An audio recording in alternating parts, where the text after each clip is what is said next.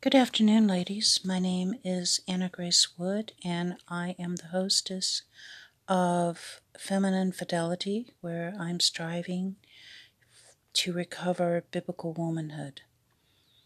Um, today, we are going to discuss more about head coverings. Um, I'm going to be sharing some quotes with you. I am going to recommend uh, some teachings to you. We're going to uh, delve into it more. Now, I've already discussed on here um, why my daughter and I wear a head covering. But, uh, you know, what I do doesn't matter. Um, only it only matters so much as far as I am actually obeying or denying God's teaching. So you don't ever look to someone else and go, well, nobody in my church covers, so I shouldn't. And you don't look at others and go, well, everybody covers. In certain churches, they do. Um, I actually visited one like that. And let that be your reason for doing it. It's a good thing to do, but you need to understand why you're doing it. So, what does God word?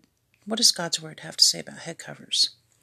Um, in 1 Corinthians 11 2 through 16, the Apostle Paul devotes 15 verses to the subject of head covers.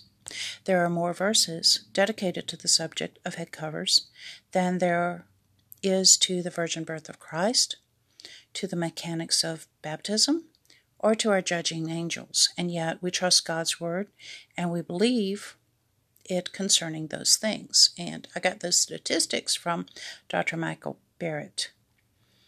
So thank you, sir, on that. Um,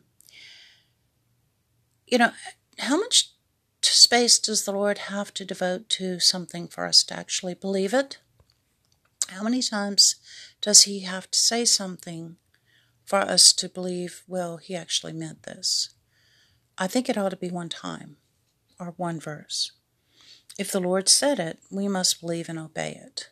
Um, you know, back when the Bible was written, there weren't even verses, there were no chapters, there was just the Word. And um, we follow today uh, the how the Bible was uh, broken down into chapters and into verses because it makes it easier to look things up. It makes it easier for us to say, hey, let's turn to this passage. But it was just the Word. It is the Word of God, whether it's cut up into chapters and verses or not. And so if the Lord has said something, we're obligated to believe it and to obey it. Elisabeth Elliot said, If I am a Christian, I am bound by what the Scripture tells me to do.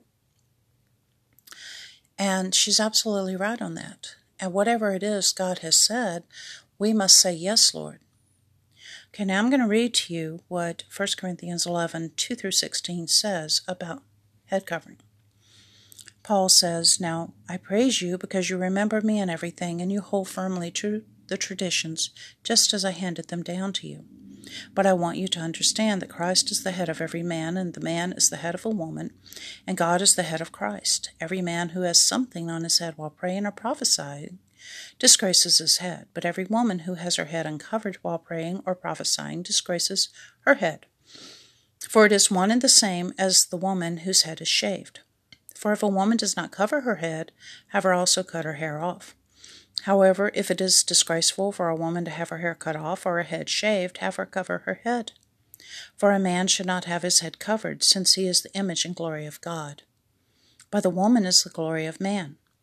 For the man does not originate from woman, but woman from man. For indeed, man was not created for the woman's sake, but woman for the man's sake. Therefore, the woman should have a symbol of authority on her head because of the angels. However, in the Lord neither is woman independent of man, nor is man independent of woman. For the woman originated from the man, and so also the man has his birth through the woman, and all things originate from God. Judge for yourselves. Is it proper for a woman to pray to God with her head uncovered? Does even nature itself not teach you that if a man has long hair, it is a dishonor to him? But if a woman has long hair, it is a glory to her, for her hair is given to her as a covering.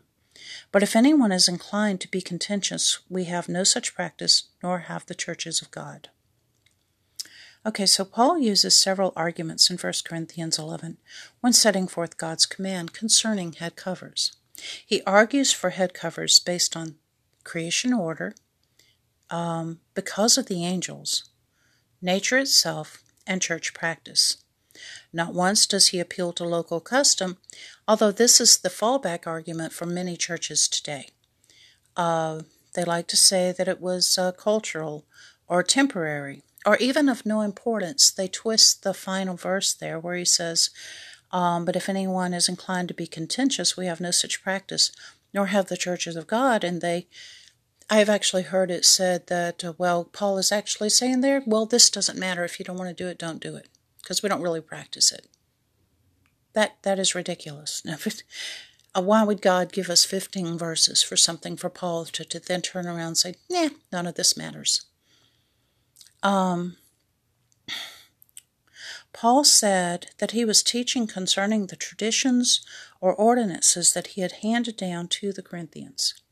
Paul called his teaching on head covers part of these ordinances that he had delivered unto them. And uh, what we need to understand this here is that this means handing down or over a tradition, a teaching, particularly a doctrine, by a teacher or other authority to those who are under him. And in the New Testament, an ordinance is considered binding. It is used in other places in the New Testament concerning various apostolic commands.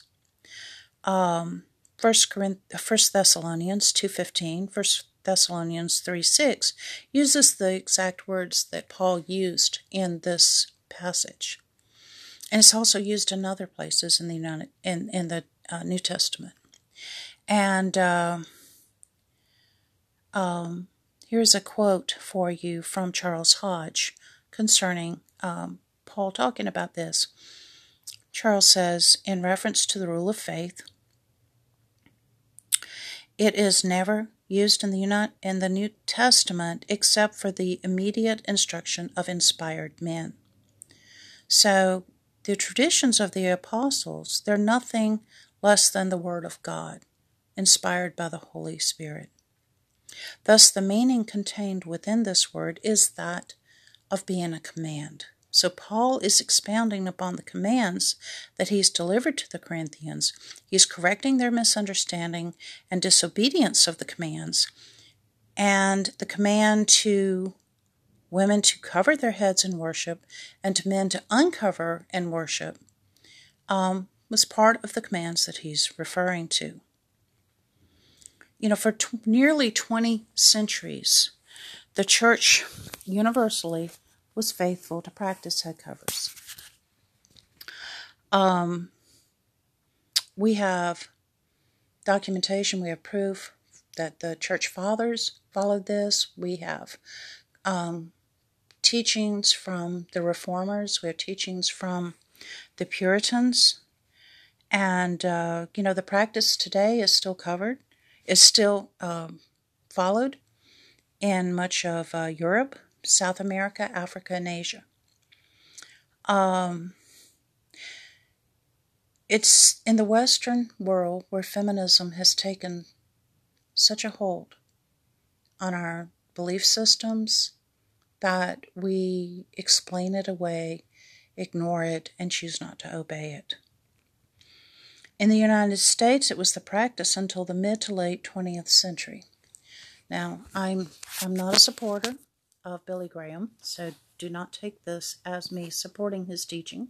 He was he taught much that was wrong.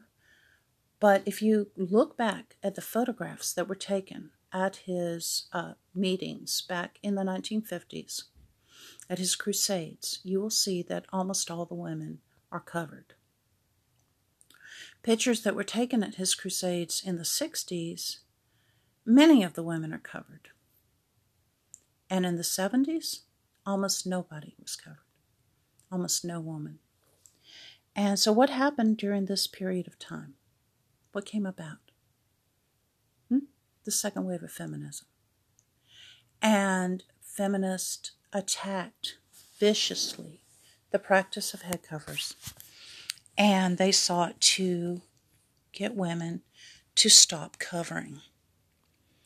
Um, you know, head covers, ladies, it is a symbol of male headship. And feminists hate that. So they saw women wearing head covers as oppression of women that were being was being carried out by churches and by men. And they believed that it was oppressive and a symbol of male headship, which they despised, which it is a symbol of male headship, but it is not oppressive. And so they fought hard to get women to forsake this, and they were successful overall. Because few women in the Western Church still practice head coverings. Um, the Scottish Free Church practices it. Overall, as far as I know, they all do. Uh, Scottish Free Presbyterian Church. Um, of course, the some Anabaptist churches do, but overall, it is simply not practiced. You'll have it uh, like it is in my church, where it's me and my daughter. Um, there's a few hundred people there, and it's just she and I that do it. And uh, um, that's the way it is in most churches, where only one or two or none or just a handful do it.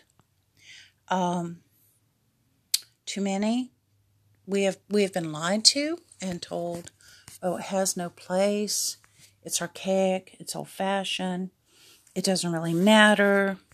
Uh, it's a symbol that can easily be replaced with wedding rings or something else. Um, here's a question on the on the wedding ring thing, and I've heard this argument a lot. Um, if wedding rings are the same thing as a head covering, why do men wear a wedding ring? Because God clearly tells men to uncover their heads in worship. Why do men wear wedding rings? I mean, they're going to have to be taking them off anytime they go to worship God, if that's the case. If that is the same thing, they they are sinning by wearing them. Um, you know, when Satan approached Eve in the garden, he asked her, Did God really say? And he got her to question God's word, what he had taught her, what he had said to her. As she couldn't answer, she, could, she began to doubt and to question. She had no answer where she could definitively say, Yes, he did say, this is what he said, why it's important. She didn't do that. She doubted his word and she questioned God and she fell into sin. Adam followed her in sin. Through Adam, the entire human family fell in original sin. When we question God's word, we're doing the same thing that Eve did. We are falling for Satan's lies. Um, when we question the truth of God's word, we're playing this game, and it's a very dangerous game because God says that His word must be believed and obeyed. Jesus asked us, If you love me, why don't you obey me? You know, so that's, this is something we have to keep in mind. We don't want to give ground to feminists because when we give ground to feminists, we're giving ground to their father, Satan. Um, Feminism has poisoned our understanding of everything from scripture to marriage to children to sex and everything else. Um, and, and we need to uproot it. We need to fight against it. And the only way to do this is by studying and digging deep and understanding just how feminism has affected our views of these things. If we didn't have feminism, we wouldn't have abortion. You know, because feminists hate hate babies, they hate children, they hate femininity, they hate masculinity, they hate normalcy. They are deviants and they love perversion. So we've got to get rid of it. We got to fight it. And we do that. Not, you're not going to be able to go change everybody's mind. But you can meld, you can get into the word, meld your mind with it. You you can pray for God to bring your will in subjection to His will. And His will is found in Scripture. Um, in 1968, December 1968, now, the National Organization for Women. They said this. They said because the wearing of a head covering by women at religious services is a symbol of subjection with many churches, now recommends that all chapters undertake an effort to have all women participate in a national unveiling by sending their head coverings to the task force chairman. At the spring meeting of the Task Force of Women and Religion, these veils will be publicly burned in prote- to protest the second class status of women in all churches. Yeah, now read, think about that. They they said they wanted women to burn their head covers. And you know what? Women did that. And it was after that they uh, the practice pretty much disappeared universally. Um, Elizabeth Cady Stanton, I've mentioned her to y'all before, a non believer, an early feminist, and a suffragette. In 1899, she said a veil on the head was a token of respect for superiors.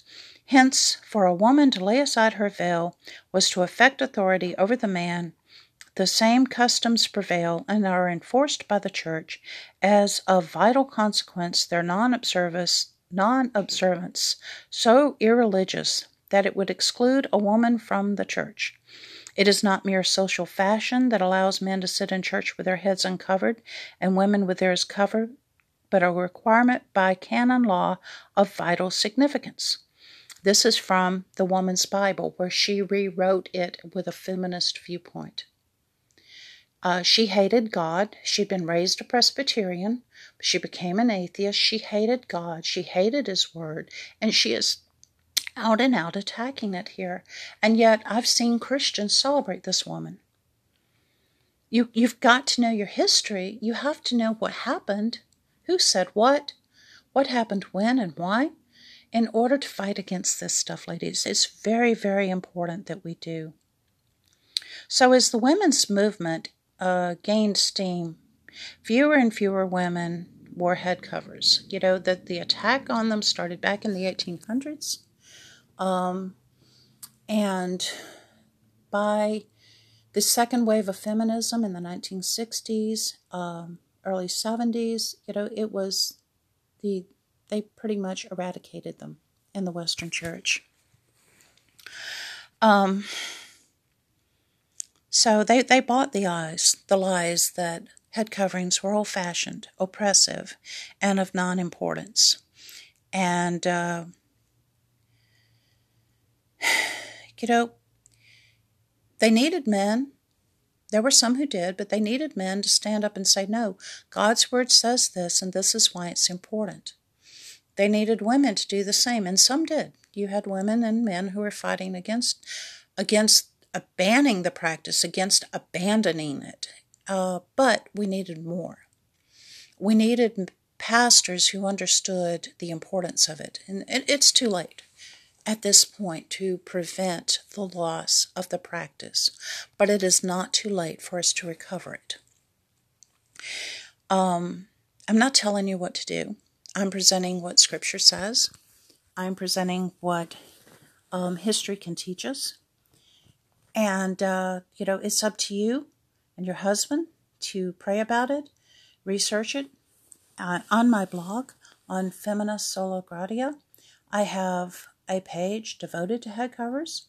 You can find um, the things I'm telling you now listed there. You can find links to articles. You can find an old newspaper clipping uh, concerning the national uh, unveiling.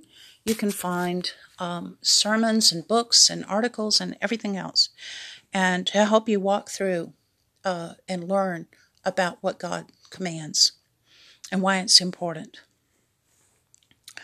Um, so, uh, what does Scripture say? This is what we have to come back to on everything. What does Scripture say? Because if God has commanded us to do something, it doesn't matter what the culture says, it doesn't matter what your pastor says, it doesn't matter what your church says, it doesn't matter what your family says, it matters what God says. That's all that matters. Now, my pastor does not support head coverings. He preached uh, two sermons on it, and he was very anti against it. He's a good pastor overall. I totally disagree with him on this. Um, the uh, reference he used was from uh, an egalitarian um, commentator. And of course, he is not going to support it because um, the, the man he referenced actually supports women in the ministry. And normally he doesn't reference him, but that's where he got his commentary for, for this practice. We can't do that. Um, I'm going to read you something now from R.C. Sproul.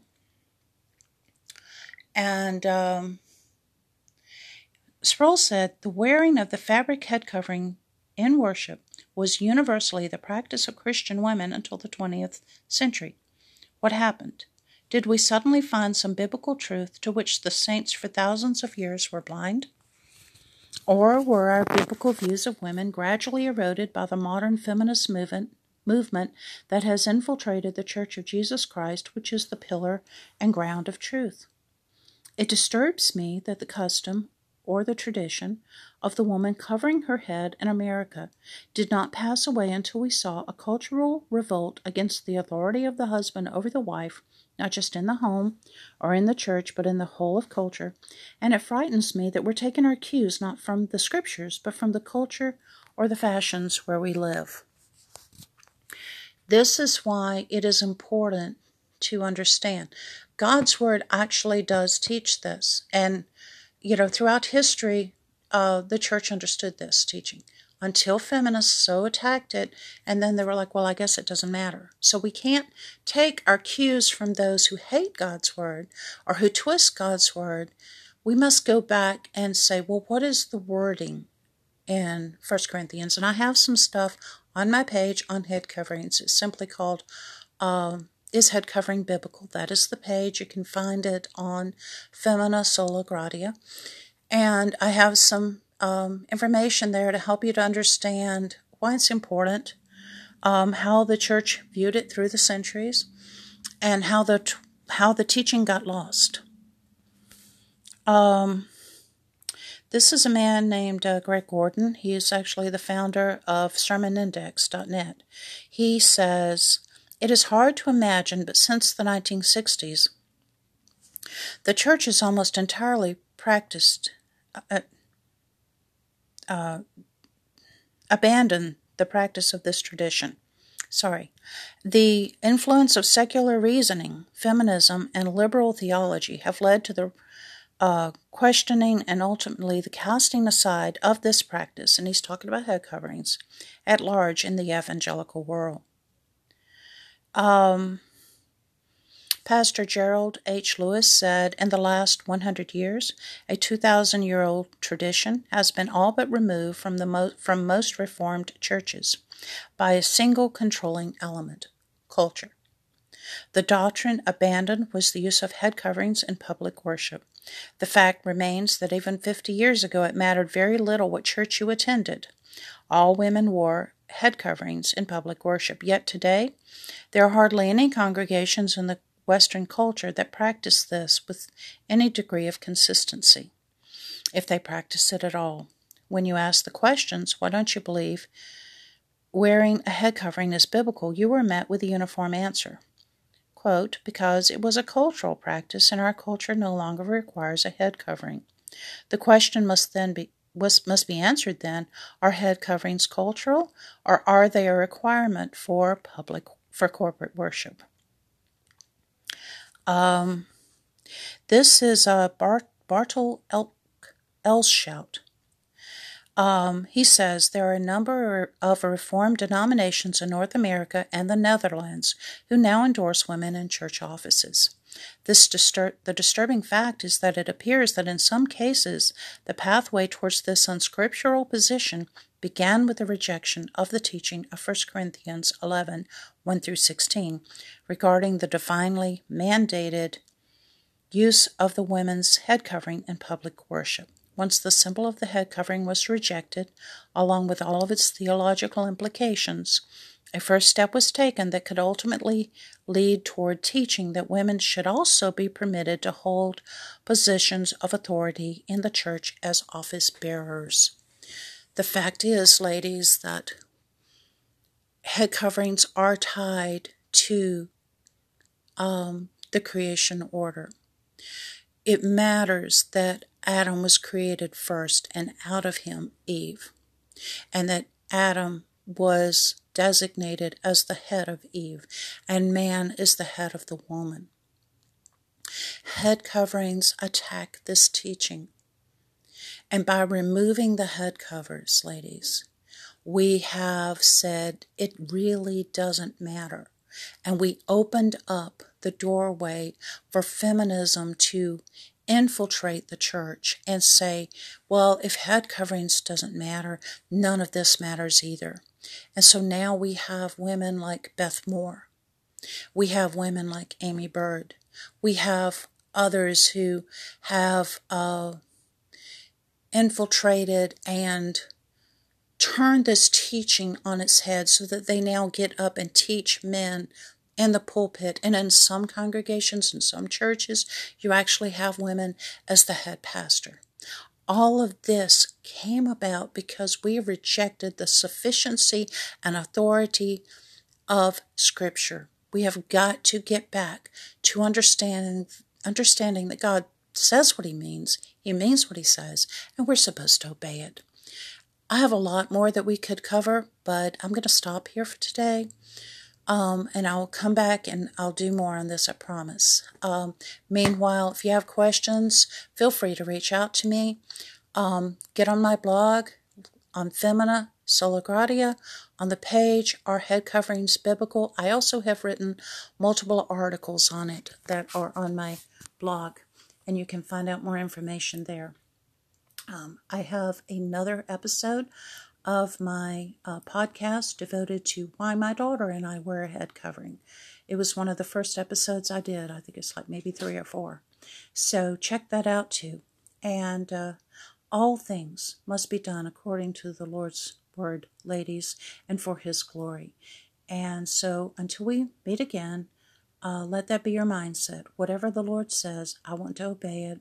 I want to do all things for his glory. Y'all have a nice day. Bye bye.